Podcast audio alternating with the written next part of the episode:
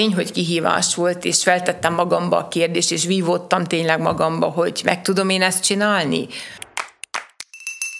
Ha a lelkismeretünk tiszta és a legjobb tudásunk szerint dolgozunk, akkor, akkor úgy gondolom, hogy a támadásokkal tényleg nem kell foglalkozni, nem szabad foglalkozni. A környezetünk, társadalmunkért, a kis környezetünknek a, a jobb átételért nagyon fontos, hogy közszerepet is vállaljanak a, az emberek azok az emberek nem tudják, nem hiszik, hogy uh, tulajdonképpen ezek az emberek nem véletlenül voltak a város első emberei. Felmentek, és mondták, hogy kellene néhány hozom az egészet. 300 juhot hajtott be gyakorlatilag Azt az. És akkor felhívtam Árpádot, mondom, Árpád, én hátul leütethetem, mindegy, csak vedd át a mozit.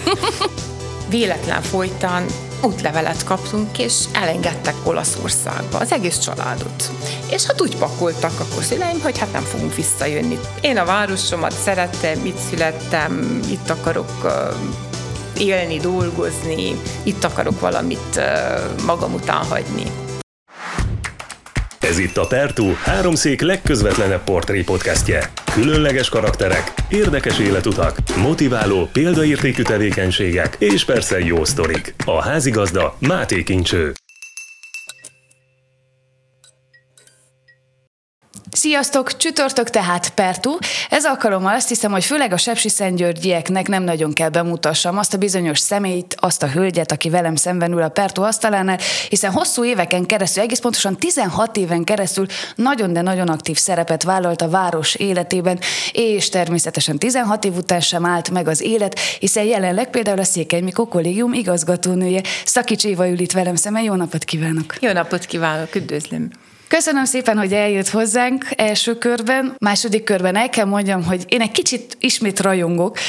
Úgy szokott velem történni mindig, amikor készülök egy-egy beszélgetésre, főleg, hogy olyan személyek ülnek velem szembe, akivel rendszerint találkozunk, de nem volt komolyabb, mélyebb beszélgetésünk korábban, amikor egy picit így beleásom magam, hogy ki is az adott személy, én mondhatni szerelmese leszek az interjú alanynak. Főleg, hogyha önről van szó, hiszen töredelmes vallomás így a legelején, végignézve az elmúlt 16 plusz évet, végig gondolva azt, hogy honnan, hová jutott el Sepsi Szentgyörgy, többek között az önmunkájának is köszönhetően, tényleg nem a, az újongás vagy a hízelgés vége, de le az összes kalapokkal. És én azt hiszem, hogy nőként, vagy hölgyként, vagy olyan karrierépítő hölgyként, aki szintén fontosnak tartja, hogy közügyekről beszéljen, meg kell köszönjem mindannyiunk nevében azt, amit ön letett az asztalra, és amiről remélhetőleg ma mind beszélni fogunk. Úgyhogy menjünk szépen sorban az elejétől a történetnek. Hol indult az egész történet? Itt Sepsi Szentgyörgyön annak idején, nem tudom, 50 plusz évvel ezelőtt, amikor még egészen pici volt Évike, és eldöntötte, hogy mit kezd az életével, mi szeretett volna lenni, amikor nagy lesz. Hú, hát egyszer nagyon hizelgő, ami ez a bekezdés, úgyhogy nagyon nehéz lesz most olyan válaszokat adjak, hogy az, az jók is legyenek. Igen, hát én egy elég szorgalmas tanuló kislány voltam, de ugyanakkor a csintevéseket is szerettem. Tehát szerettem fáramászni, a óvodás koromtól inkább a fiúkkal barátkoztam, és nagyon jól megértettük egymást. Szerettem biciklizni, szaladgálni, tehát viszont úgy sport, sportolni nem nagyon sportoltam, érdekes módon, sőt, testnevelésből felmentett voltam, most meg már, most meg egészen más vagyok, most, már, most már érzem, hogy szükséges a mozgás, mennyire fontos az egészséges életmódhoz, és próbálok így élni. Hogy mi szerettem volna lenni, hát Nyilván abban a korban, a 80-as évek közepén hát mindenki orvos akart lenni. Az volt ugye egy biztos megélhetést jelentett, és hát játszottam a gondolattal, de én egy matek-fizika osztályba jártam, ott is természetesen több volt a fiú, akivel, tehát az osztályban 36-on voltunk, de legalább kétharmada biztos, hogy fiú volt, tehát kevesen voltak, voltunk lányok. És hát a matek tanárnőm volt volt az, aki mondta, hogy miért kilózsz te, miért akarsz te orvosira menni, te most bemagoldasz az egész biológiát, hát menjél te mérnökire, hát nyilván Székely Mikó kollégiumból, matematika, fizika osztályból, hát ugyan egyenes volt az út ugye a mérnöki pálya fele, és hát úgy 11 eldöntöttem, hogy hát tényleg most én nem fogom megtanulni ezt a biológiát, bármennyire szeretnék orvos lenni, inkább akkor mérnökire megyek, és hát 88-ban érettségiztem, és hát Brassóban természetesen finom mechanikát végeztem, annak is az orvosi műszerekkel foglalkozó ágazatát, de már második után elkezdtem tanítani. Tehát így véletlenül, véletlenül egy kanyart vett az életutam, és hát amit nem bánok, tehát mm-hmm. Soha nem készültem a tanári pályára, tehát az úgy nem volt benne a, az ötletekben, de mégis egy ilyen véletlen kanyart vett az életem. Azt szokták mondani egyébként, hogy nincsenek ilyen szempontból se véletlenek, viszont mielőtt nagyon előre szaladnánk, hát mindjárt hopp, itt vagyunk 2023-ban, gyorsan leállítom a, az igazgatón, őt pontosan azért, mert nem tudom, a pertudobozt mennyire ismeri, esetleg nézett utána a műsor apropójá, hogy miért is van itt ez a kis dobozunk nekünk az asztalon. Bevallom, nem tudom. Jaj, nagyon jó, nagyon jó. Én ezt szeretem a legjobban, mert akkor mindig újdonságként el lehet mondani, és persze, hogyha valaki először nézi vagy hallgatja a pertut, akkor is fontos. Ezt a dobozt rendszerint azért szoktuk ide tenni az asztalra, mert én elrejtek benne bizonyos tárgyakat reményeink szerint ezek a tárgyak felidéznek egy-egy szép emléket, egy-egy időszakot, és azért is gondoltam, hogy egy picit álljunk le, mert az említett időszakokra vonatkozóan van nekem több tárgyam is, amit elhoztam, és hát remélem, hogy kellőképpen meglepődik majd az igazgatónő. Kettő tárgyat is előveszek ebben a pillanatban. Itt egyrészt van egy nagyon aranyos kis régi fotó, és ha minden igaz, az igazgatónőt Igen. látjuk a plüsmackóval, illetve egy kis baba, amit az édesanyjától kaptunk kölcsön, mondván, hogy ez volt a gyerekkori egyik kedvenc játék talán. Jó-e az információ? Igen, akkor igen, szuper. igen, igen. Próbáljuk meg akkor a, akár ezek apropóján is egy picit felidézni, hogy értem én, hogy gyorsan túlszaladtunk azon, hogy szorgalmas diák volt az igazgatónő, de szeretett fiúkkal barátkozni, de azért rossz csont is volt, de mégiscsak hogyan teltek azok a gyerekkori évek, és akkor akár egy kicsit ilyen Sepsi Szentgyörgyi szemmel megnézve, milyen volt akkor Szentgyörgy, milyen volt akkor gyereknek lenni, idézzük fel egy picit ezt az időszakot. Hát ö, elsősorban, mikor a gyermekkorról beszélünk, azt hiszem az embernek a család jut eszébe. És nekem az a szerencsém, az a szerencsés helyzetben voltam, hogy nagyszüleimmel együtt laktunk egy udvaron. Hát egy ilyen nagy, akár bérháznak mondhatom, egy nagy udvar volt, más lakók is voltak a, a kis lakrészekben, és hát a szüleim, amíg dolgoztak, addig nagyszüleimmel voltunk. Például nagymamámnak két fia volt, tehát utána lányunok az, az Maga volt voltam, én voltam, így van a, a szemük fénye, és a másik nagyszüleim szintén szentgyörgyiek, ők, ők szemerjaiak, oda is szívesen játszottunk, ott is egy fiú unokatestvéremmel másztuk a fát, itt a központban laktam, és hát a Benedek óvoda ugye közel volt, ö, ö, oda jártam. Természetesen voltak ö, nagyon kedves barátnőim, például a babáról eszembe jut, hogy mennyire így irigykedtem az egyik barátnőmre, óvodástársamra, ö, aki aztán osztálytársam is lett, akinek, ö, aki a nagymamájával és a nagynényével lakott. Na most őt két hölgy gondozta, és neki gyönyörű, tehát ilyen kis babaháza volt, és a kézzel varrott kis ruhacskák a babáknak, válfacskákra feltéve, hát az akkori Barbie, mondjuk, hát, hogy, hogy az akkori Igen. Barbie, mert akkor még Barbie babát azt, azt nem, nem volt. Nem ismertük le, volt valahol, de nem nálunk. Na, tehát benne volt igen a gyermekkorban, benne volt a, a család, az összetartó család, aminek a biztonsága. Tehát vannak ilyen érzések, amik úgy néha úgy visszajönnek az emberben. És ezek a legfontosabbak, azt hiszem, az emlékekben. Tehát a történetek is, de a történetek, hogy milyen érzések Pontosan. voltak uh, mellette. És hát emlékszem, például ültünk uh, szüleimmel, nagyszüleim, és a másik nagyszüleim is feljöttek, és akkor éreztem, hogy most úgy mindenki ott van körülöttem, és, és az egy olyan, olyan jó érzéssel töltött el. Érdekes visszagondolom, és ezt bánom, hogy ezt nem fejtettük ki jobban, de hát kislány, kislány észre természetesen nem, nem érdekelt. Mm. Most viszont nagyon bánom, hogy ugye nagytatám például, aki háborúban fogság, francia fogságban, nem orosz fogságban, francia fogságban, hogy mindig úgy akart beszélni, úgy akart Mesélni. mesélni a háborúról. És mindig úgy, úgy a nagymamám is mindig, hogy hagyjad már az elmúlt, hagyjad a háborút, tehát úgy ezt viszont nagyon szerettem volna, hogyha több, többet tudok ezekről az élményekről, hiszen ak- akkor nekem olyan távolinak tűnt, de most, most Lássuk, hogy az a 10-20 év, mondjuk 44-től 69-ig, amíg születtem, ugye, az, az nem olyan ö, hosszú, tehát mennyire ö, élhetett, élhettek ezek az emlékek például a nagytatámban, amit úgy, úgy nem tudott elmondani. Igen, igen, az a baj, hogy az ilyenekre talán az ember már csak egy picit ugye felnőttebb fejjel, igen. és sajnos mindig csak utólag jön igen. rá, hogy jó lett volna még ezt a történetet is igen. meghallgatni. Ha egy picit a szűkebb családi kört veszük, ugye említi, hogy azt nagyszülőkkel éltek egy fedél, vagy egy háztartáson belül, de érdekes történet legalábbis az én olvasatomban az, hogy ugye van egy huga, nyolc évvel kisebb, mint ön, és egyszer régebb azt nyilatkozta nagyon aranyosan, hogy hát inkább a dadusa volt, mint sem a nővére. Milyen volt ez a testvéri viszony, illetve hát milyen napjainkig akár. Igen, hát a hugom az igaziból azért született meg, mert én nagyon akartam, hogy legyen testvérem.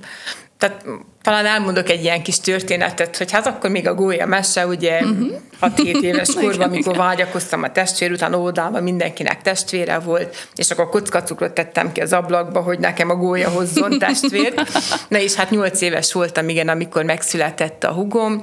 Igen, tehát Édesanyám még ugye elég hamar elment, vissza kellett menni dolgozni, volt egy-két év akkor semmi szín alatt gyereknevelés, és nagyon sokat öltöztettem, babusgattam, és vigyáztam rá, tehát tényleg aztán 8 éves korom, 8-9 éves koromban elkültöztünk a nagyszülőktől tömbházba, és akkor az én feladatom volt reggel, mikor a szülők elmentek felöltöztetni, és elvinni, meg, megreggeliztetni, és elvinni nagymamához. Hol egyikhez, egyik héten egyikhez, másik héten a másikhoz.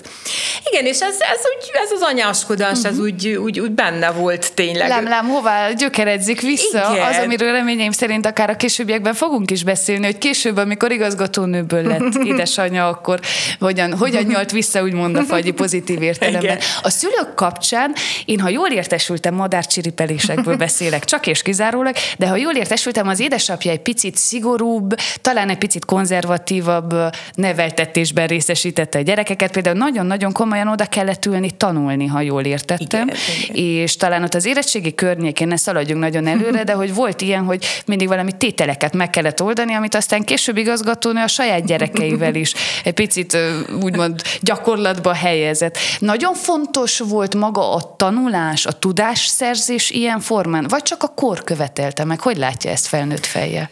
Hát a kor biztosan hozzájátszott, hiszen, tehát hogy mondjam, akkor tényleg egyetem nélkül majdnem azt lehet mondani, hogy elveszett volt az ember. Tehát az, hogy nem menjek egyetemre, ez, ez fel sem merült. Valószínűleg a szüleim egyik sem végzett egyetemet, már úgy hozta az élet. Viszont hát technikumot mindketten végeztek, de úgy, úgy vágyakoztak, és valószínűleg szülőkben benne van az, hogy az ők álmaikat, vagy nem teljesült álmaikat a gyerekükben akarják megvalósulni látni, és ezért, ezért is természetesen nagyon szigorúan, mert hát emlékszem, hogy ha 9-es kaptam, akkor gyomoridegen volt, csak este mondtam már, hogy egész délután ne halljam, csak este lefekvés előtt mertem sokszor elmondani, hogy ha 9-es kaptam. Ez jó csend. Ezt mondjuk az ifjabb pertú hallgatóknak. Hát, hogyha még a szülői szigor ott van, de szerintem Na, nincs az már ott, nincs az már ott. Na, úgyhogy igen, oda voltam téve azért, azért rendesen tanulni, de úgy, úgy szerettem is tényleg, mikor tehát megvan annak az öröme is, én azt mondom, mikor egy matek, matek példa, amikor kijön az eredmény, mikor megcsináltad, akkor van egy olyan elégtétel benne, és az úgy tényleg ez az elégtétel, a jól elvégzett munka elégtétel, az ez végig kíséri az embernek az életét. Hogyha gyerekkorában erre rászoktatták, akkor valószínű, hogy ez, ez, ez úgy kísér. Bizony, később akár ugye, akár alpolgármesterként is mennyi jó hasznát látja az ember, akár a rendszernek, akár a kötelességtudatnak, és egyáltalán, hogy ha csinálunk valamit, akkor az teljes gőzzel és teljes szívvel csinálni. Azt hiszem, hogy az önmunkásságát ez, ez nagyon jellemzi, erről is picit később. Ha időrendben haladunk a történettel, ugye a Brassót, illetve az egyetemet már említettük, elkezdődtek az egyetemi évek, és hogyha jól rémlik nekem, akkor talán másodévtől esti tagozatra iratkozott, tehát igazgatónő, illetve hát rövid időn belül jött a szerelem maga is. Ha minden igaz, akkor a férjét ott az egyetemen, sőt, egész pontosan az egyetemi évek alatt, de talán sofőriskolában ismerte meg.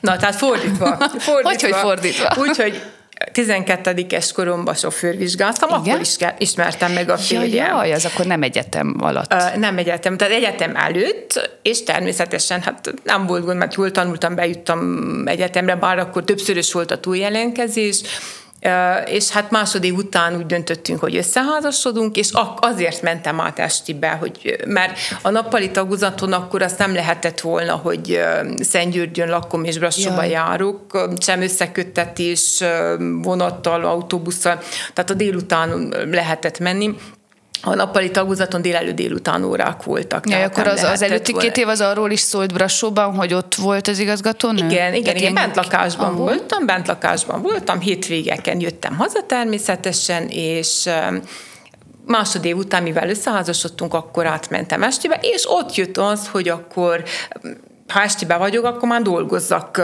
valahol, és valahogy így jött a férjem, mondta, hát miért nem mész el tanítani? És akkor másodév után, tehát gyakorlatilag harmad évtől tanítok, harmadéves korom óta tanítok. Azt a mindent, azt a mindent, és milyen szép köröket jár be az élet, hogyha azt veszük ilyen formán. Azt hiszem, amikor volt az elköszönés az alpolgármesteri széktől, akkor nyilatkozta a szó szerint azt, hogy, hogy a tanügyből jövök, és a tanügybe is megyek vissza. Beszéljünk szerintem erről is picit részletesebben majd, hogy mit jelent ez egész pontosan. Na, de az egyetemi évek, és egyáltalán akkor, mint fiatal munka munkavállalóként én kifejezetten mosolyogva, pisolyogva és meglepődve hallottam, hogy talán az első közös családi vállalkozás az egy kocsma volt Uzomban. Ennek a történetét szerintem ilyen exkluzíven meséljük Igen. el a Pertu hallgatóknak is. Igen, hát 90-ben ugye, mikor magánvállalkozások létesülhettek, Hát nyilván mi is rájöttünk, hogy ha csak a fizetésből akarunk megélni, akkor az egy dologra elég, de hogyha többet akarunk, akkor többet kell dolgozni. Lehet, hogy jó periódus volt, és úgy döntöttünk, hát 92-ben létesítettük a cégünket, amikor a férjemnek a nagymamája elhunyt, és a házat a fiúnokára hagyta, és akkor úgy döntöttük, hogy ott elkezdjük. Mm. És tényleg volt, nem csak kocsma is volt, de hát egy ilyen kis üzlet, mindenes üzlet volt igaziból. Tényleg az állomás mellett volt, ott nyitottuk, és aztán a férjem is dolgozott ugye az akkori régi párbüfében, ami szintén privatizálódott, és ott is akkor egy szinten bérbe vettünk, akkor majd még egyet, és az idő folytán aztán uh, bérbe vettük a, a szállodát is, és majd onnan Saját teljes, teljesedett ki, igen, a, a mostani... Feletek vásárolva így van, a mostani vállalkozásunk. Így, a parkhotel története röviden egy kis borítékba zárva. De engem ilyen szempontból az érdekel, honnan tudja, körülbelül 23 éves lehetett akkor az igazgatónő, amikor összeházasodtak, jól matekozok-e 20. kb. 20? 21-et a férjem mellett töltöttem. Hoppá! Igen. Hoppá, akkor 20. Igen. Akkor egy picit megöregítettem, bocsánat, meg se szólaltam. 20, jaj, nekem ez már milyen furcsa Igen. mai Igen. fiatal hölgyeknek, Igen. ha azt veszük, hogy 20-21, holott az én édesanyám is ugyanez a korosztály is lám, akkor igen. olyan normális volt, igen. Na jó, de akkor ugorjunk vissza a 20-as évekhez még egyszer, illetve az érdekelne ez az egész vállalkozás, meg egyáltalán párválasztás, meg az egész történet kapcsán, hogy honnan tudja akkor ezek szerint még fiatalabban eldönteni egy ifjú hölgy, akinek mondjuk céljai, álmai vannak, hogy ez az ember lesz egy életre az, aki mellett én boldog leszek, kiteljesedik az életem egyrészt, másrészt, akivel később gyerekeket is vállalok. Ugye jött előbb maga Gábor, ha Igen. jól értettem, illetve Zenkő a kisebbik Igen. lány. Milyen volt ez a folyamat, meg egyáltalán az édesanyává válás? Azt gondolom csodálatos. Igen, hát a férjemet, mikor megismertem, nem, nem voltak kétségeim, hogy, hogy ő az igazi. Tehát még azt is elmondom, hogy 88-ban szüleimmel véletlen folytán útlevelet kaptunk, és elengedtek Olaszországba. Az egész családot. Szüleim, hugom, meg én. És hát úgy pakoltak akkor szüleim, hogy hát nem fogunk visszajönni. Tehát 88-ban ez érettségi után volt, éppen a egyetemre bejutottam, a férjem már ismertem természetesen. A szerelem már a meg volt. Már meg volt. Itt lesz igen, a baj, igen. mint sejteni. És mentünk, hogy hát mi nem jövünk vissza, gondolták a szüleim. És aztán én mondtam Olaszországba, hogy én hazamegyek. A hugom mondta egy adott ponton, akkor ő is hazajön. És édesanyám, hát ő is hazajön. Jaj, és akkor jó. így muszáj volt. Tehát gyakorlatilag miattam jöttek vissza, mint olyan, én meg hát nyilván egyrészt az egyetem, már azért én arra rádolgoztam, én arra tanultam, és, és éreztem azt, hogyha én elvégzem azt az iskolát, akkor, akkor meg fogok élni majd valamilyen szinten a saját lábamon is, ha jönnek a szüleim, ha nem. És hát a másik természetesen a szerelem az, ami hazahozott. Nyilván nem ugrottunk fejest a dologba, hiszen két év, két év ismerettség után volt eljegyzés és esküvő, és hát a gyerekeink az magur öt év házasság után jött meg Zenkő rá két évre, tehát nem siettük el. Tudtam, hogy azért be volt nekem az terve, hogy elvégzem az egyetemet, ahogy jó. elvégzem az egyetemet, akkor gyakorlatilag már éppen, éppen terhes voltam, tehát maguk. Ki volt ez számolva Ki volt a számolva, igen, ha, igen. ha lett volna Excel táblázat, illetve biztos volt, de nem annyira népszerű, mint most lehet, hogy így le lehetett igen. volna vezetni szépen ügyesen táblázatszerűen. Ez, ez olyan szempontból szimpatikus, hogy én is ilyen rendszer szerető, illetve követő is vagyok, úgyhogy abszolút tudom érteni. A maga, a millió, az akkori város, és egyáltalán a létezés itt háromszéken mennyire segítette akár egy fiatal pályakezdő munkáját, vagy, vagy akár egy családalapítós történetet. Milyen nehézségek, milyen szépségek adottak uh-huh. ugyanakkor? Igen, mikor összeházasodtunk, egy garzomban kezdtük az életet, és Hát azt kell mondjam, hogy szerencsénk volt, hiszen a városi tanácstól kaptunk egy tömbházlakást, amelyben gyerekeket tudtunk vállalni gyakorlatilag. Nagyon nehéz volt, tehát akkor, hát akkor az albérlet fogalom nem igazán volt még. Tehát általában szülőkkel együtt kezdték a fiatalok, és tényleg ez volt a legnagyobb kihívás, hogy a saját fészküket az emberek meg tudják valósítani, kialakítani. Na hát ez, ez volt a szerencsénk, hogy kaptunk egy, egy ez nagy apartament. Így van, tehát ez, ez nagy segítség volt, tehát újonnan épülő tömbházlakás, a Jorgába, ugye Munkás utca volt még akkor, igen, és ott, ott kezdtük el az életünket, ott születtek a gyerekeink, tehát ez, ez, ez fontos volt, igen. És ment minden szépen a rendje szerint uh-huh. ilyen formán. Körülbelül olyan, ha nem tudom akkor a matekkel mennyire vagyok folyamatosan eltévedve, de olyan körülbelül 30 éves környék környéken volt igazgatónő, amikor egyszerűen úgy a politika bekerült az életébe? Vagy újfent öregítek-e picit?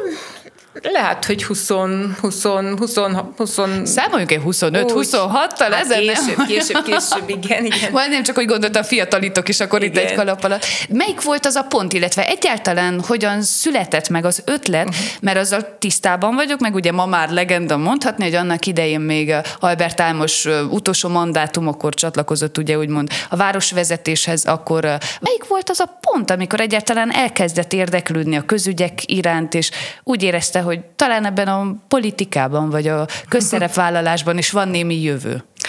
Igen, nyilván követtem mindig a, a politika alakulását, tehát nagyon szimpatikus volt, mikor újra alakult ugye a Románia Magyar Demokrata Szövetség, és ezek új lendületek voltak, és, és követtem Madi, RMDS, és egyszer véletlenül, nem is tudom, elmentem egy körzeti gyűlés, akkor nagyon élénkek voltak ez a szervezeti élet, a körzetekre bontott élet volt Szentgyörgyön, és elmentem egy körzeti gyűlésre.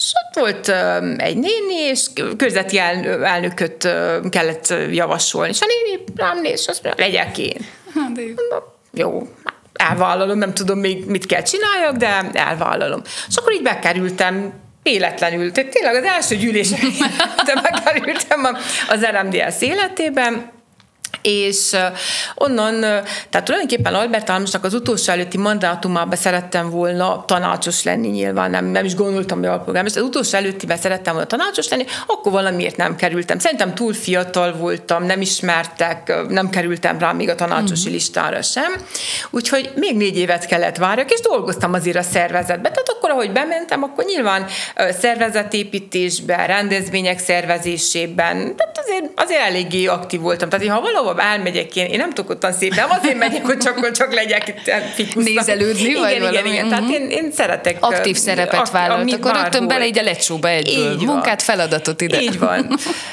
Tényleg önzetlenül és, és tiszta szívvel, mert tényleg szívvel, lélekkel kell ezt csinálni. Így van. És önzetlenül, és a közért. Tehát az ember nagyon fontos, hogy a munkáján kívül azért a közösségért is tegyen. Tehát ezt próbálom a gyerekeknek és diákoknak is. Ugye sokan azt mondják, ah, nem foglalkozom, mert úgyis, de kell, nem igaz, tehát kell. Kell bizony. Kell, tehát a, a környezetünk, társadalmunkért, a kis környezetünknek a, a jobb átételért nagyon fontos, hogy közszerepet is vállaljanak a, az emberek. Na és tehát a Albert Almasnak az utolsó mandátum, akkor kerültem fel akkor már a tanácsosi listára, tehát négy évvel később gyakorlatilag, és akkor voltak platformok, ugye itt is polgári kör, talán még volt reformtömörülés is, de volt a kereszténydemokrata platform, csak a platformok egymás között mérkőztek, és aztán valahogy a mi polgári körünk olyan nagyon nyert, mert akkor, akkor úgy volt, hogy személyekre kellett szavazni. szavazni. Igen, uh-huh. személyekre, és a személyeket a, a platformok adták.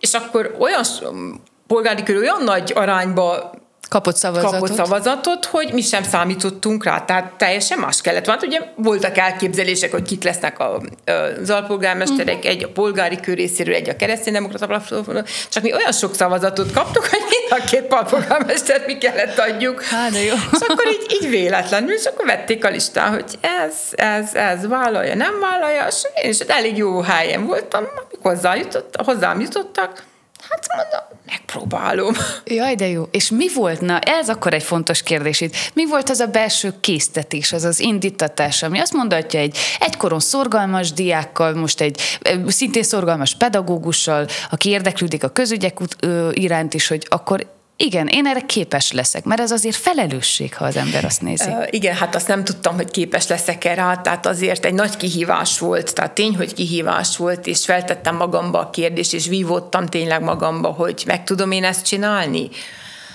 Uh, és úgy gondoltam, hogy megpróbálom. Megpróbálom, mert a kihívásokat szeretem, dolgozni szeretek, tehát a munkától nem félek, és hát én, én a legjobbat fogom magamból adni, és hogyha ez jó lesz, elég lesz, jó, ha nem, akkor majd lecserélnek, hát Istenem. Maximum. Igen. Nyúlok újfent egy picit a dobozomhoz, mielőtt túllibbennénk ezen a kérdéskörön, mert hoztam egy ilyen nagyon régi képeslapszerű bármit is, ahol Igen. az említett Albert Álmossal látható Igen. a közelítést, a bicikli az egy fontos dolog, Igen. ezek szerint már akkor, Igen. viszont ennek kapcsán érdekelne az, hogy ugye konkrétan azt a váltást élte meg igazgatónő, amikor Isten igazából érkezett Antal Árpád, egy teljesen új lendület, mondhatni a régi csapatból kellett az új csapatba átszerveződni. Mennyire volt ez nehéz, illetve egyáltalán szintén egyfajta kihívásként élte akkor meg? Hát nyilván az Albert Álmossal eltöltött négy év, az hát arra volt jó, hogy megismertem a rendszer működését, mert azért tényleg hát tanárként, meg fiatal nőként, úgymond a városvezetés azért Kihívás meg kellett volt. ismerni, igen. Na tehát Albert Álmos és Cimbalmos Csaba mellett megismertem, és hát Árpád volt az, aki megkért, hogy segítsek neki. Ő arra gondolt, hogy folytassuk tovább, tehát ő szeretne jönni polgármesternek, és állnék-e mellé, hogy együtt csináljuk. És Hát láttam, hogy ő is egy fiatal, lendületes, tetrekész, elképzelésekkel, jövőképpel teli ember, és úgy gondoltam, hogy ilyen ember mellé természetesen azt mondom, hogy igen, próbáljuk meg. És kezdetét vette egy nagy közös kaland, mondhatni, 16-14 éves, illetve 12, 12 éves év, igen. kaland. Ez a kaland, ez így főleg mondhatni most már utólag, ugye 2020-ban elköszönt az alpolgármesteri széktől, tehát gyanítom, ezek két-három év úgy elég volt lassan, hogy egyfajta konklúziót az ember levonjon. Ha néhány tőmondatban kellene megfogalmazni, hogy mi is volt ez a 16 év, akár barátság, akár szorgos közös munka, milyen konklúzióval van most az igazgató? Volna? Azt hiszem, hogy az emberek nem hiszik, hogy mennyire a városért és a közért akar dolgozni egy politikus, mikor oda kerül. És ilyen volt mind a két ember. Ilyen volt Albert Talmos is, és ilyen Antal Árpád is. Tehát tényleg minden személyes érdeket félretéve, tényleg a közjóért dolgozott ez a két ember. Tehát ezek, mert nem akkora tiszteletet váltott ki, annyira felnézek mindkét emberre, hogy hogy elmondani nem tudom. És mikor láttam, és, és persze vannak támadások, és vannak előítéletek az emberekkel, és vannak támadások, azok az emberek nem tudják, nem hiszik, hogy uh, tulajdonképpen ezek az emberek nem véletlenül voltak a város első emberei. Érték az igazgatónőt is mondjuk ilyen típusú támadások? Értek, persze, engem is értek, érték nyilván hát a frontvonalban lévő embereket, a két persze. polgármestert valószínű, hogy több, de persze engem is értek, hát nyilván, hogy érnek, és akkor Árpád mindig mondta, hogy ne olvasd a kommenteket.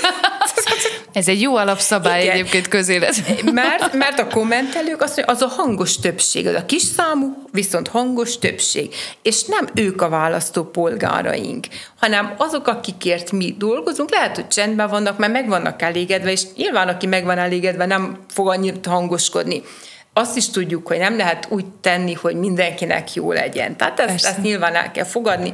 Ha a lelkismeretünk tiszta és a legjobb tudásunk szerint dolgozunk, akkor, akkor úgy gondolom, hogy a támadásokkal tényleg nem kell foglalkozni, nem szabad foglalkozni. Elegánsan azért visszaterelte a két polgármester nevére a kérdést igazgatónő ebben a pillanatban arra vonatkozóan, hogy, hogy miről is szólt ez a 16 év, de akkor legyen enyém úgymond idézőjelesen a dicsőség, hogy elmondjam újfent, hogy miért is jár az a bizonyos kalapemelés, amiről korábban még a beszélgetésünk legelején említést tettem, mert azért az a rengeteg minden szerintem a Pertu műsor ideje nem lenne elég ahhoz, hogy felsorolja, de hoztam segítségül néhány társat, hogy néhány ikonikus mozzanatot mondhatni, én ezt így fogalmaztam meg a saját szavaimmal, hogy mond szívügyét az igazgatónőnek a polgármesteri időszakából felemlegessük, és itt nézem, hogy hol is, itt is van megvan. Az első az rögtön egy lakat. Nem tudom, igazgatónőnek mi jutna eszébe először a lakatról? Hadd játszunk akkor egy icike-picikét. Aztán elmondom, hogy miért hoztam a lakatot. Hát a lakatról nem jó dolog jut eszembe, megmondom. Na lássuk, hogy ugyanarra gondolunk Biztos, hogy nem ugyanarra nem? gondolunk. Na lássuk. nem tudom. lássuk. Nekem a lakatról az jut eszembe, és ez nyilván az embernek azért a, a, az életére nagyon nyomasztó tud lenni, mikor reggel 7 óra előtt néhány perccel felhívott Antal Árpát, hogy itt van a DNA, és menjél be, és bementem nyilván, és le volt becsételve a, az ajtunk. Na, tehát nekem a lakatról ez jut eszembe. És milyen jó, mert én pont nem erre gondoltam, de ezért imádom ezeket a tárgyakat, Igen. mert ahányan vagyunk, ugye annyiféleképpen asszociálunk egy-egy tárgy kapcsán, és lám ez is milyen fajsúlyos mozzanat volt, meg egyáltalán az az egész kiállás, ahol amikor ön, ugye többek közt a kollégákkal együtt hangot adott annak, hogy igenis várják vissza Antal Árpád. Hát. Na ez ijesztő volt-e akkor? Nagyon. Ugye? Nagyon. Annyira, hogy utána reggelente tényleg 6 óra amikor kinéztem az ablakon, hogy na, jönnek utánam is vajon? Mert tudtuk, hogy Antal Árpád is semmi okuk nem volt. Tehát azt tudtuk, hogy az egy olyan időszak volt, hogy hogy gyártottak okokat, és tudtuk, hogy nem vagyunk hibásak, de hát ha Árpádnak, akkor minket is bárkit behúzhattak volna. Tehát tényleg abszolút éreztük, hogy most lehet, hogy ma, ma hozzám fognak jönni. Ezzel a félelemmel egyszer, mint gondolom, pici torokszorítása, meg gyomoridegen munkába menni, tenni ugyanúgy a közért, vállalni egy picit ugye a, a nem funkcióban lévő polgármester feladatait is, ez mennyire dolgoztatja meg az embert? Főleg akkor kérdezem úgy, hogy ha nő egy ilyen vészterhes időben farkasok közt a politikában? Uh-huh. Munkában nem volt gondom. Munkában nem volt gondom, mert a csapat az úgy éreztem, hogy mellettem van. Tényleg én akár a hivatalban levő kollégákkal, akár a tanácsosokkal, az RMDS frakcióval tényleg nagyon jó kapcsolatban voltunk, tehát tudtam, hogy számíthatok rájuk, és azt mondtam akkor, hogy csak arra gondoljunk minden probléma megoldásánál, hogy most Árpád mit tenne. Na, ez, jó, ez igen. Mindig azt gondoltuk, hogy most hogy vajon hogy gondolná, mert nem tudtuk, hogy mikor engedik vissza, mikor jöhet vissza, de mindig próbáltam az ő, az ő eszével gondolkodni. Elmondom akkor azt is, hogy én miért Igen. hoztam a lakatot. Az én ö, asszociációm egy picit vidámabb egyszer, mint Gondoltam. nem tudom, milyen harciasabb és sikerülményesebb, ha létezik ilyen magyar szó. Én úgy ja, értesültem, megvan?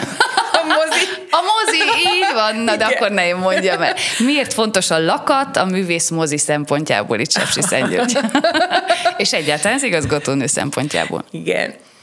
Hát a mozira ugye végleges bírósági ítéletünk volt, hogy átvehessük, hiszen az önkormányzatok visszakaphatják, és az volt a célunk, hogy mozit és román színházat fogunk benne létesíteni.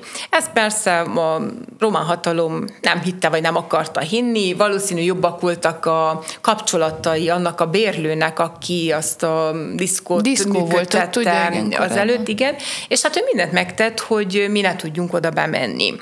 És kijött a rendőrség, meg, meg a bérlő és a végrehajtó, és mondtam, hogy mi jöttünk, hogy vegyük át a mozit. És azt mondta, így megállt a mozi elé a bérlő, és mondta, hogy csak rajta keresztül megyünk be. És mondom a rendőrségnek, hogy akkor legyen szíves, tegyen, tegyen, tegyenek róla, hogy Álljon mi félre. ők nem azért vannak itt, ők, ők, ez nem az ők dolguk mondom, a végrehajtónak, és akkor most mi lesz? Ő nem tudja. És akkor gyermekkoromból ugye hát moziba jártam, hogy tudtam, hogy van még egy másik bejárat. És akkor felhívtam Árpádot, mondom, Árpád, én hátul leütethetem, mindegy, csak vedd át a mozit. El megkaptam én is a, a biztos hátat és a, bizt, a biztatást, és akkor hívtam a kertészet embereit, hogy nem szólunk senkinek semmit, hátul nyissák csak ki a Üssék le a lakatot Üssék szó le a lakatot, igen. Jöttek, leütték a lakatot, és akkor bementünk. És készre se vették gyakorlatilag, hogy mi gyorsan kezdtünk leltározni, kihozni a dolgokat, és akkor már a rendőrségnek mondtam, na most meg rám vigyáznak, mondom, ránk vigyáznak. Hogyha azelőtt a másikat vigyáznak, most ránk vigyázzanak, hogy ne történjen semmi. És akkor nem volt mit csinálni. Tehát gyorsan leltároztunk, ami olyan volt, elvittük, és Vajon a fáramászós, kicsit rossz csont, leányzó ütött ki? Vajon tényleg Lehet. ekkor, hogy üssük már le azt a lakat?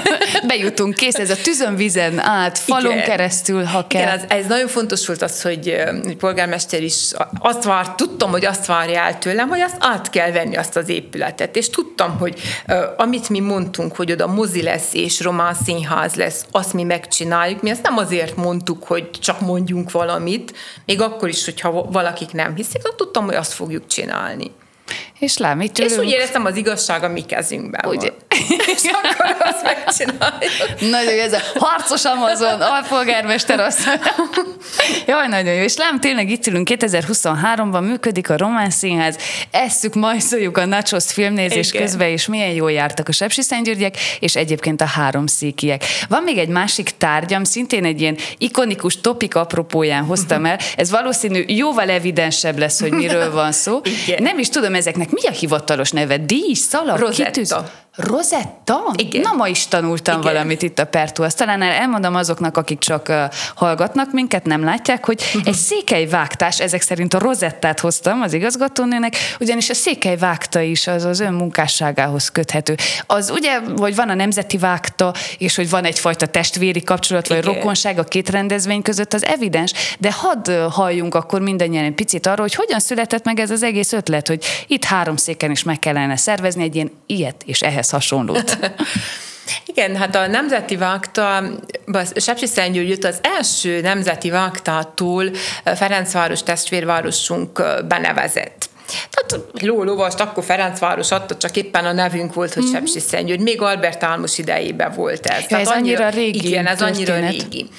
És um, utána de minden évben benevezett minket Ferencváros, hiszen egy elég tetemes összeget kellett fizetni benevezési díjnak, akkor a városnak ez nem volt, meg hát közpénzből hogy is lehetne ilyen. Tehát ilyen testvérvárosi kapcsolatok apropóján kerültünk be gyakorlatilag ebbe a körbe.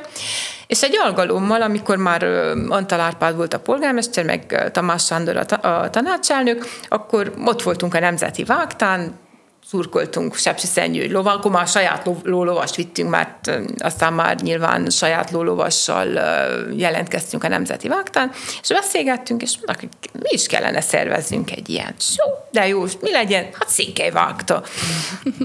És akkor, tehát nyilván Antal Árpád és Tamás Sándor megbízott, hogy szervezzük meg. Akkor kezdődött természetesen a a helyszín kiválasztása, a partnerek, ki fogja a rendezvényt koordinálni pénzügyileg, szervezésileg, és hát nyilván az idők folyamán azért sok, én, én kilenc székelyvágtát koordonáltam le. Főszervezőként, Főszervezőként, igen, igen amíg, mindaddig, amíg alpolgármester voltam. Mi a legszebb élmény, vagy nem is, még csak nem is az, hogy élmény, hogy egy emléket ragadjunk ki, hanem akár egyfajta konklúzióként is kérdezhetek újfent erre is, hogy ha ma azt mondjuk 2023-ban, hogy Székely vágta, gondolom egyrészt úgy, úgy megdoban az igazgatónő szíve, de mi az a szép gondolat, amivel maradt így kilenc évnyi szervezkedés, és egyáltalán koncepció az ötlet létrehozása. Hát gondolat, vagy szép gondolat, vagy, vagy esemény.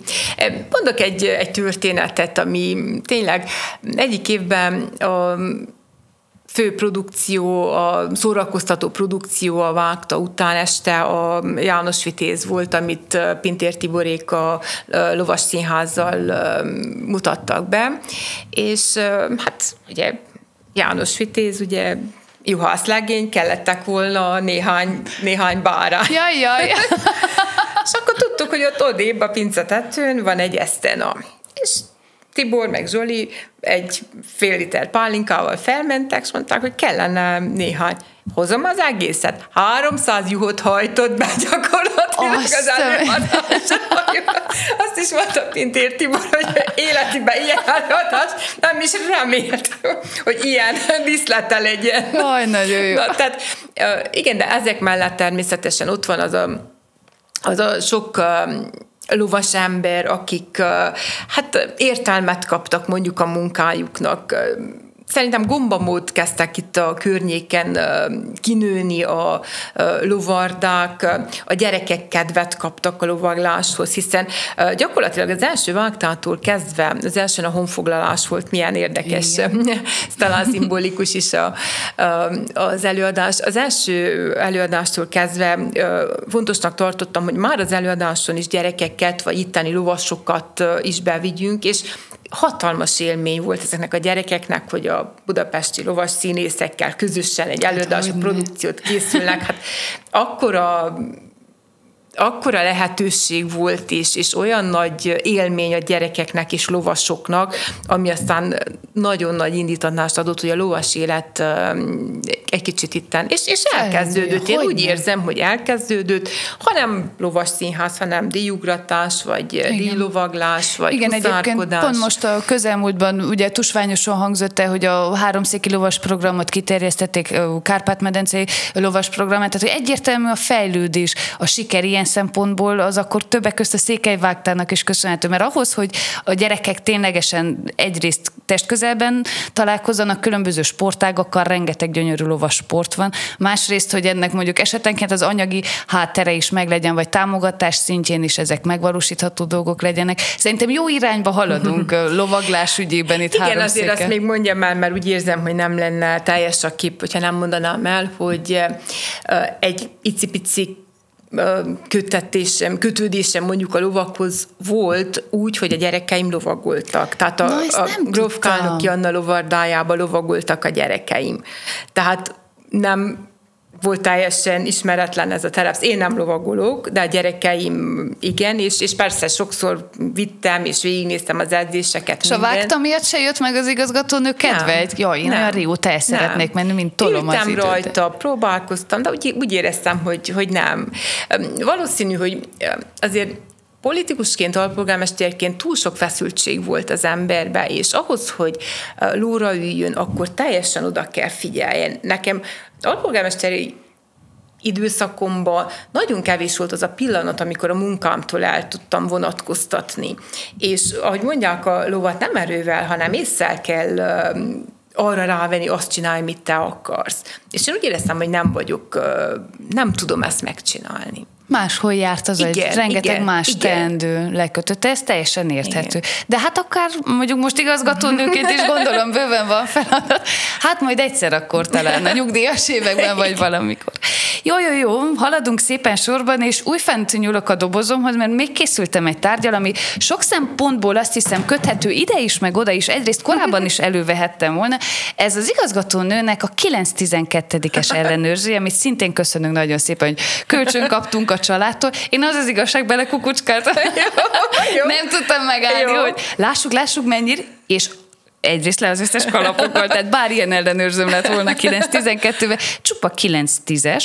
Ennek apropóján egyrészt egy jó kis anekdotát emlegetnék fel szívem szerint, de hagyom új fent, hogy az igazgatónő mesélje. Ugye családi szinten is elvárás volt a jó jegy, talán valami ilyesmit is nyilatkozott korábban, hogy a szülei ugye elvárták, hogy az első háromban, tehát évvégén, évzáron a könyvosztáson évike ki kellett menjen Igen. könyvet átvenni, ez ilyen alap volt. Másrészt viszont a Mikó a családban az egy ilyen ikonikus, mondhatni elvi kérdés. Tehát mindenki Mikós. Ön is, most már ugye gyerekek is már elballagtak, reméljük majd az unokák Igen. is azok lesznek. Ez a Mikó szeretet, kezdjük innen, honnan indult akár családi vonalon, vagy, vagy mi ez a nagyon szoros kötődés? Hát édesapám is Mikós volt, és édesapám táncos volt, néptáncos volt, és hát valószínű nem volt annyira jó tanuló, de a néptánc az, ami, ami, ami miatt a Mikó és a székely tánc, és jó hangja is van, jól nagyon szépen énekel, tehát a, valószínű innen, és most hát nem akarok tényleg itten kategorizálni, de hát akkor, mondjuk akkor, most is szerintem a legjobb iskola volt. Ennyi elfogultság belefér. Ennyi kell Most már plán. De akkor tényleg, tehát akkor tényleg meg hát a, a reál beállítottságú emberek, tehát ugye az volt a Mikó a reál beállítottságú embereknek, és a kett, Mikó, de hát be, hogy Mikó, hát egyes számú liceum, meg uh, matek, fizika liceum, és a kettes ugye inkább a, a, a humán, humán. nyelveseknek, humán uh-huh. orvosira, biokémiás, igen. Viszont az ellenőrző ebben a pillanatban egyrészt szóba hozni újfent a Székely Mikó kollégiumot azért is nagyon fontos, de azért is, mert hogyha az alpolgármesteri munkásságát veszük most már az igazgató igazgatónének, akkor ott is nagyon fontos szerepet kapott a Mikó. Tehát az én olvasatomban ugyanez a szívügy kategória, az udvar, a tornaterem, és még sorolhatnánk, és akkor itt tegyem oda zárójelbe, hogy nem csak a Székely Mikó kollégium, mert hogyha nem tudom, oktatási intézményekről beszélünk a városban, azért nagyon látszik az elmúlt 16 esztendőnek minden egyes vonatkozásait, akár óvodák vagy fogorvosi rendelők, egy csomó mindent szóba hozhatunk. Ez butaság arra rákérdezni, hogy mennyire volt cél ennyire a tanügy irányába úgymond szimpatizálni, hiszen onnan jött, ugye a tanügyből jött az igazgatónő, de mégiscsak azt hiszem, hogy mindentől függetlenül egy városvezetés mércéje nagyban azon múlik, hogy mire helyezi a hangsúlyt. Sepsi Szentgyörgyön a hangsúly hosszú éveken keresztül nagyon tudatosan az oktatásra is volt helyezve. Gondolom többek közt ezt is önnek köszönhetjük. Hát nem, nem nekem. Az, az nagyon fontos, hogy az első ember, a polgármester támogassa, és ugyanaz legyen a jövőképe. Hogyha onnan megvan a zöld út, akkor nyilván lehet csinálni.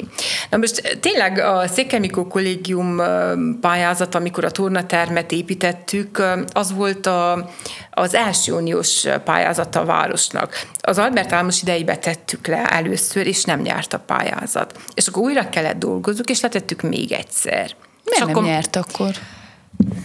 Nem tudom, valami pont, jaj, valami környezetvédelmi engedély, hogy később, jaj. hát ilyen administratív mm-hmm és akkor pont a fordulat volt, tehát a választás, amikor Álmos úgy döntött, hogy már nem jelentkezik polgármesternek, és jött Árpád, és természetesen az ügyet folytatni kellett, és hát én voltam az a, szem, aki, az a személy, aki folytatja, és természetesen Árpád is mondta, persze, tovább visszük.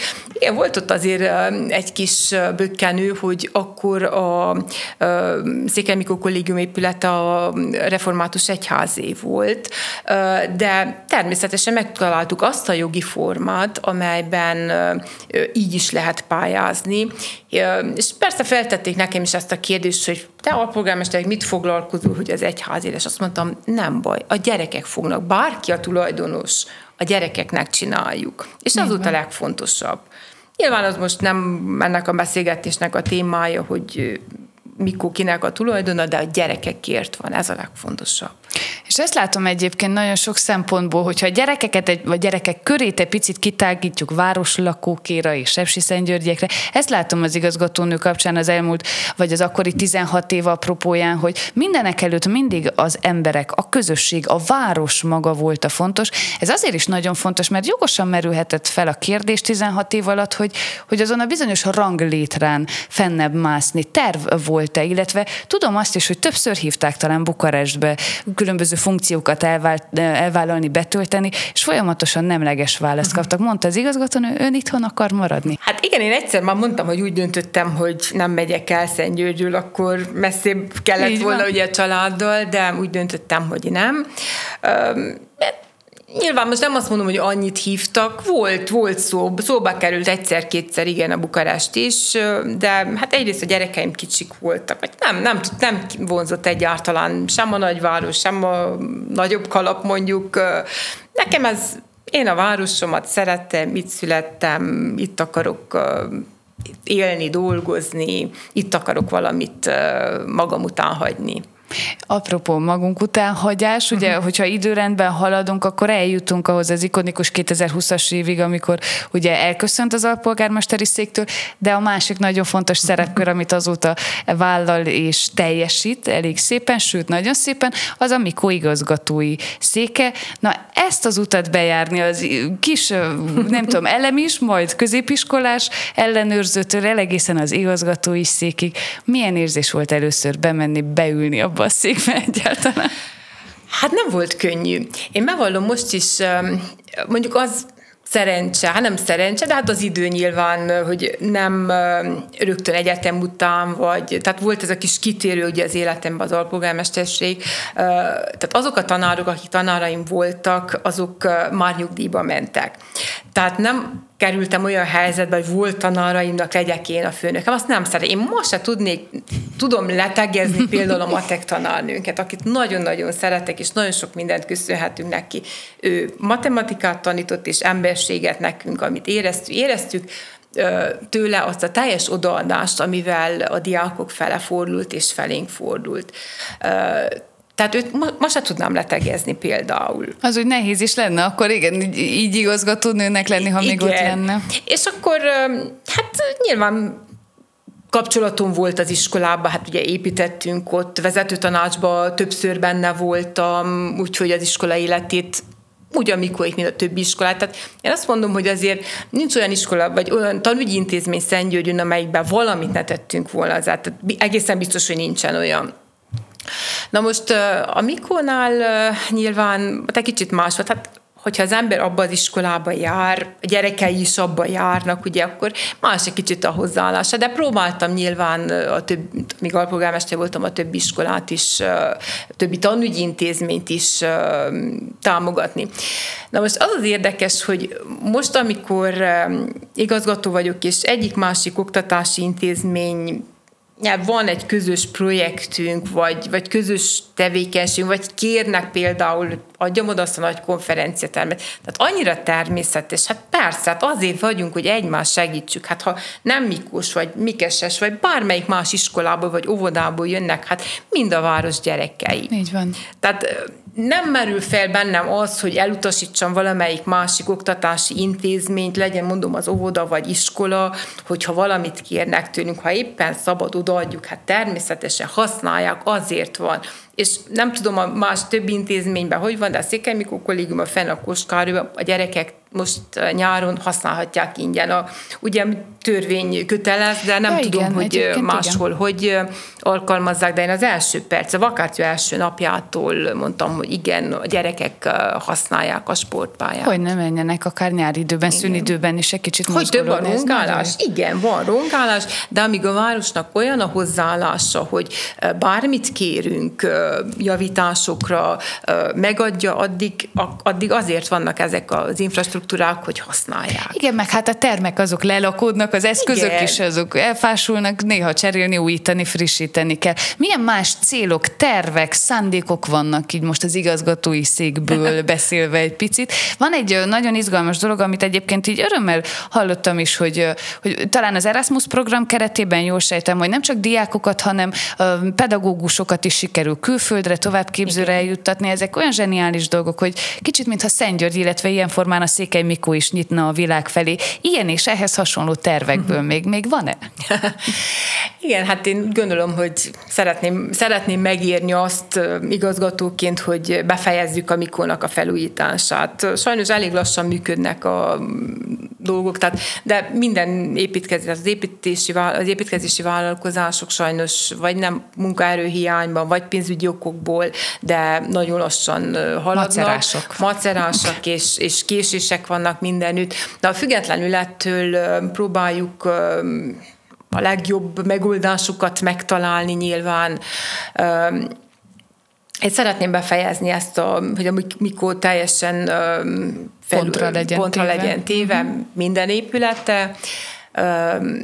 Aztán jön nyilván a bentlakás, már azt is elkezdtük közben tervek szintjén. Na, tehát van, van, még úgy érzem, hogy a következő, nem tudom, mondjuk 6-7 évre körülbelül van Ez jó, van bőven. tervünk. Igen, aztán már utolsó években már nyugdíj előtt majd, majd pihenek valószínűleg. Na igen. Viszont az Erasmus program is, igen, tehát nagyon fontos az, hogy a diákok is és tanárok is eljussanak különböző európai intézményekbe, iskolákba, képzésekbe, és hogy lássák, tudják, hogy ők is pont annyit tudnak, ha nem többet, mint bármelyik más európai iskola. És nagyon érdekes a különböző oktatási intézményekkel, tanárokkal, ha beszélgetünk a különböző Európai Uniós országokból, hogy ők milyen problémákkal szembesülnek, és mi milyen problémákkal szembesülünk. Valami egyforma, valami egy teljesen más. Mm-hmm a gyerekeknél nagyon érdekes, mikor kiküldünk egy, egy csoportot például Finnországba, az északi ö, oktatási rendszert tanulmányozni, és elmondják, ott, ha valakit megszólítnak, például a folyós, az iskola folyósóján, akkor így milyen tisztes távolságból és hát válaszolnak, mert azért nyilván válaszolnak, de nem barátkoznak. A mások, akik például Spanyolországban, a déli országban, ott ölelkezés, minden, igen. És nagyon érdekes ezt megvitatni, összevetni, összehasonlítani ezeket a rendszereket a diákok részéről is. És én azt mondom nekem, azért fontos ez a program, hogy a diákoknak, a gyerekeinknek ne legyen elérhetetlen az európai oktatási rendszer, mert ami elérhetetlen, azután talán jobban vágyakoznak, és ne kerüljenek abba a helyzetbe, hogy iskola után elmennek csak azért mondjuk felvételiznek egy Külföldre. külföldi egyetemre, hogy mert addig nem volt alkalmuk például, és nem volt semmilyen kapcsolatuk, és azért mennek el. És akkor, mikor már elmennek oda, akkor lássák, hogy talán nem ezt várták, talán nehezebb, de már nehez, nem jönnek vissza. És ezt a lehetőséget szeretném a gyerekeknek, hogy legyen kapcsolatuk, tudják, hogy mi ez, és tényleg nem menjenek el 5-6 rangú külföldi egyetemre, mikor annál jobb oktatást lehet, hogy itten kapnak Erdélyben. Így van, így van. Milyen fontos szempont lám erről, milyen kevés szó esik ahhoz képest, mert mindig az van, hogy jaj, a nyugat elszívja az egyetemistákat, vagy a, akár a fiatal munkavállalókat is, de ha a középiskolában, középiskolás korában az ember kap egy ilyen jó viszonyítást, nem hogy kicsit könnyebben nyílik ki talán a szeme. Ez nagyon jó. Hogyha ilyen hosszabb távú célokra gondolunk, vagy egészen nem tudom, a majdani hoho nyugdíjazás kérdése kerül szóba, mi a cél, mi a target, a mérce, hová el szeretne jutni mondjuk szakmai szempontból első körben? Én szakmai szempontból úgy érzem, hogy hogyha az iskolát sikerül felújítani, én akkor én ennél többre nem várok. Aztán szeretnék természetesen családba, unokákat, azt nagyon szeretnék, hogy mama lenni, azt, azt, azt szeretnék, és Ugye? szeretnék még neki segíteni a tanulásba, hiszen azért én a két gyerekem mellett mondjuk úgy, hogy leérettségiztem, odaültem mindkettővel tanulni bizony. Igen, ez szójárás, és az igazgató ennek, hogy háromszor érettségizett. Lehet, lesz ötödik, hatodik, hetedik alkalom, és adja az Isten Adja egyébként, Isten, hogy úgy legyen, legyen. igen. Azon gondolkodom, hogy ha egy picit elvonatkoztatunk munkától, és igen, újfent szóba kerül a család, akkor kerüljön szóba egy picit a, a családanya is. Az a hölgy, aki mondjuk nem dolgozik, aki nem otthon a teendőkkel, a mosás, vasalás, főzéssel foglalkozik, stb., hanem a nő, az egykori alpolgármester, a mostani igazgató mögött. Emlékszem, egy korábbi interjúban megkérdezték öntől, hogy, hogy mit csinál a saját szabad idejében, mit szeret csinálni, és azt mondta, hogy ennek nincs ilyen, ez még az alpolgármesteri, de egyrészt nincs ilyen, de hogy nem is akar, mert egyrészt a szabadidőt azt a családdal tölti szívesebben, de azért felteszem én újfent ennyi év távlatából akkor újra a kérdést, hogy változott-e szabadidőben, én időben, mit csinálsz, Takicséva? Olvasok, színházban megyek, moziban megyek, és ha lehet utazom. Ó, ez röviden. Kerek Perec össze. Igen. Én még tudom egy kicsit egészíteni Igen? a listát, hogyha lehet egyrészt a színház, vagy akár a mozik kapcsán mondjuk el, hogy szerintem példaértékű kultúrafogyasztó ön, olyan szempontból a hangversenyek, mozi, Igen. színház Igen. említettük, de ilyet is csiripeltek a madarak, hogy történt már olyan, hogy konkrét családi utazás volt egy-egy színházi előadás köré szervezve, hogy X előadást megnézni más városban, vagy ha elutaznak közösen valahová, ott is előszeretettel Biztosan. fogyasztja a kultúrát. Na most akkor viszont az a kérdésem, hogy egy ilyen mérnöki beállítottságú, egykor ro- rossz csont leányzóból, hogy lesz az, aki könyvet könyv után olvas, aki egynek egyébként a, a lakása oda-haza ház fel van díszítve festményekkel, ha jól értettem, előszeretettel Igen. vásárolnak festményeket is. Tehát reál, úgymond mentalitás, és nagyon erős művészet szeretet, hol találkozik a kettő Stakicsévában? Hát én úgy gondolom, hogy a reálbeállítottság az egy logikus gondolkodást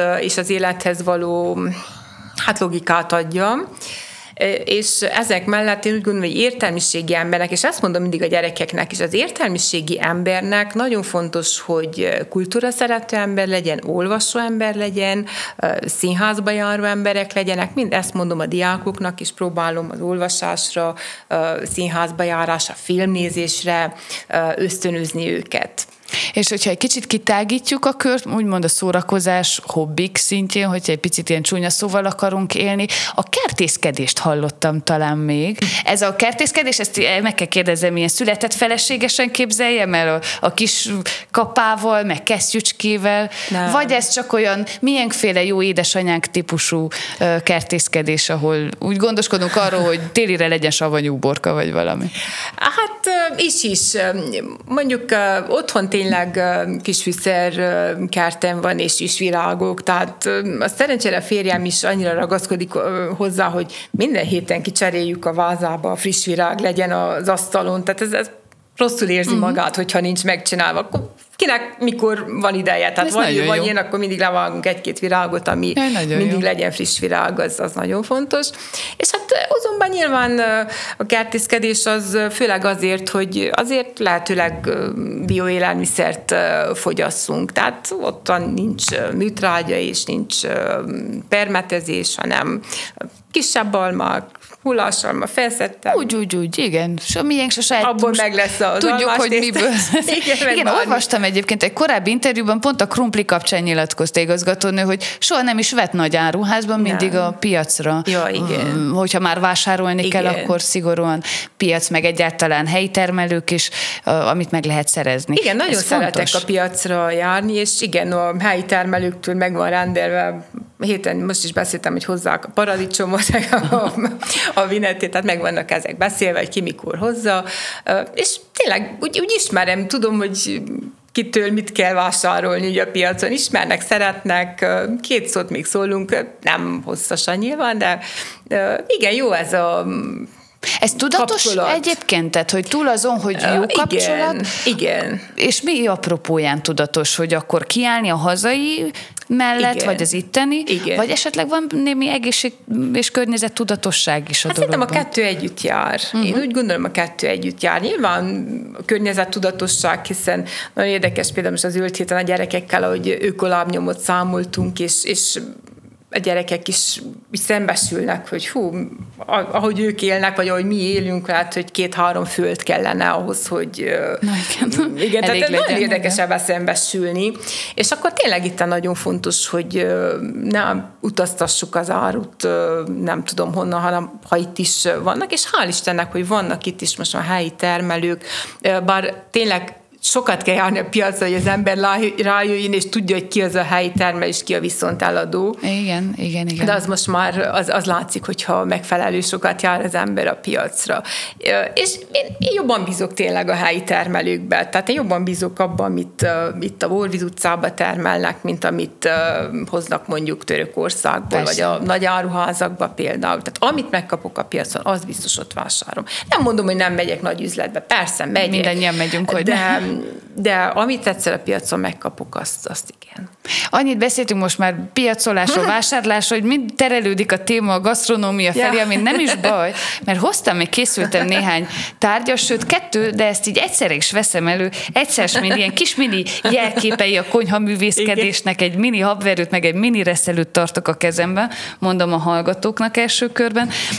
Ezeket egyrészt azért hoztam, hogy tereljük a szót mindenképp a főzés irányába, Jó. mert az többször is olvastam ön kapcsán, hogy, hogy nagyon szeretett és szeret remélem a mai napig főzni, és nagyon fontos, a, hát ezt be kell valljam, hogy zenkötőke szó szerint idézem, hogy önnek fontos volt az alpolgármesterség alatt, és hogy mindig legyen meleg ebéd oda-haza, hogy a mindenkori köztisztségviselő és a mindenkori édesanyja, aki a családi tűzhely mellett uh-huh. tevékenykedik, az tudjon egyensúlyban működni a kettő szépen egymás mellett. Ez gyanítom most így van ugyanígy az igazgatói pozíció mellett is. Miért fontos ez egy nőnek 2023-ban és 2013-ban és 93-ban is itt Erdélyben? Igen, én úgy gondolom, hogy egy nő az, aki összetartja a családot. És a család összetartásához nyilván az is fontos. Fontosak azok a közös ebédek, a közös megbeszélések. Hát hétvégén ebédek, hétköznap valószínű csak vacsorák, vagy ilyen estebédek talán. Igen, én a mai napig főzök, tehát minden nap van meleg ebéd. Hétvégén zenkőjék is igen nálunk ebédelnek, megbeszéljük most szombaton, vagy vasárnap, vagy mindkét nap, hogyha éppen arról van szó.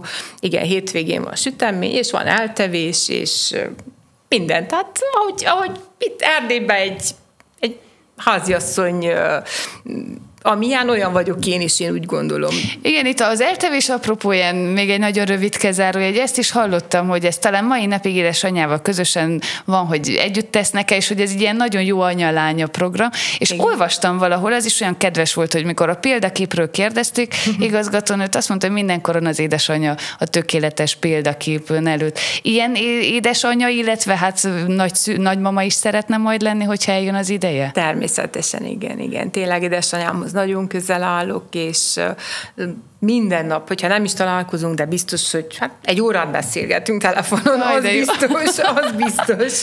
Ezt jó tudni, hogy más viszonyrendszerekben is ez, én is ezt csinálom anyuval, hogy azért a napi egy telefonhívás igen, az, az meg, maradhatatlan, igen. Tudja, mit csináltak, ő, édesapám, jól vannak, igen. Mit meg hát mai napig minden. együtt járnak templomba, ha jól igen, értettem, igen. ez is egy fontos közös pont, hogy még mindig ön viszi el templomba igen, őket. édesapámot most már el kell vinni, ő nem tud magától, de hogyha elviszem, akkor természetesen, és amíg lehet, viszem természetesen. Nagyszüleimtől maradt, mi egy katolikus család voltunk, katolikus neveltetésben volt részem, a férjem is katolikus, hál' Istennek, úgyhogy mi igen, nekem az úgy teljes a hét lezárása, hogy általában vasárnap este szoktunk templomba menni, hogyha a misével zárul, úgymond a hét. És effektív egy ciklikusság Igen. ilyen formán véget ér, és kezdődhet a következő Igen. kör. És lám, ugye a beszélgetésünk elején említettem, hogy olyan szépen fogjuk tudni zárni hm. a kört, hogyha az édesanyja kérdéskör eh, szóba kerül. Hm. Én itt most nyúlok egy picike segítségére azért, mert ez olyan hosszabbacska gondolat, amit már nem biztos, hogy fejből meg tudok jegyezni, de kiírtam egy nagyon kedves idézetet, meg 2009-ben egy interjúban nyilatkozta a Halló magazinnak, folyóiratnak. Azt mondta akkor az igazgatónő, hogy nagyon szeretném, ha olyan nagymama lennék, akihez szívesen jönnek az unokái. Nagymama, akinek a kamerája és a lelke is tele van finomsággal. Gyanítom én, hogy 2023-ra se változott meg ez a cél, vagy nem, ez még a mindig várom, hogy nagymama legyen. Ugyanezekkel a tulajdonságokkal. Na, hát reméljük, hogy egyrészt azt is hamarosan azért a fennvaló és az Istenek megadják nekünk e- ilyen formán. Másrészt, hogyha van más cél egy nő életében, túl a családon, az ön életében mi lenne még? Amit úgy még jó lenne elérni. Bakancslista, álom, vágy, bármi. Nincs a családom, hogy legyen boldog, azt szeretném látni, hogy boldogok a gyermekeim, és hogy az iskola felépül és, és elkészül.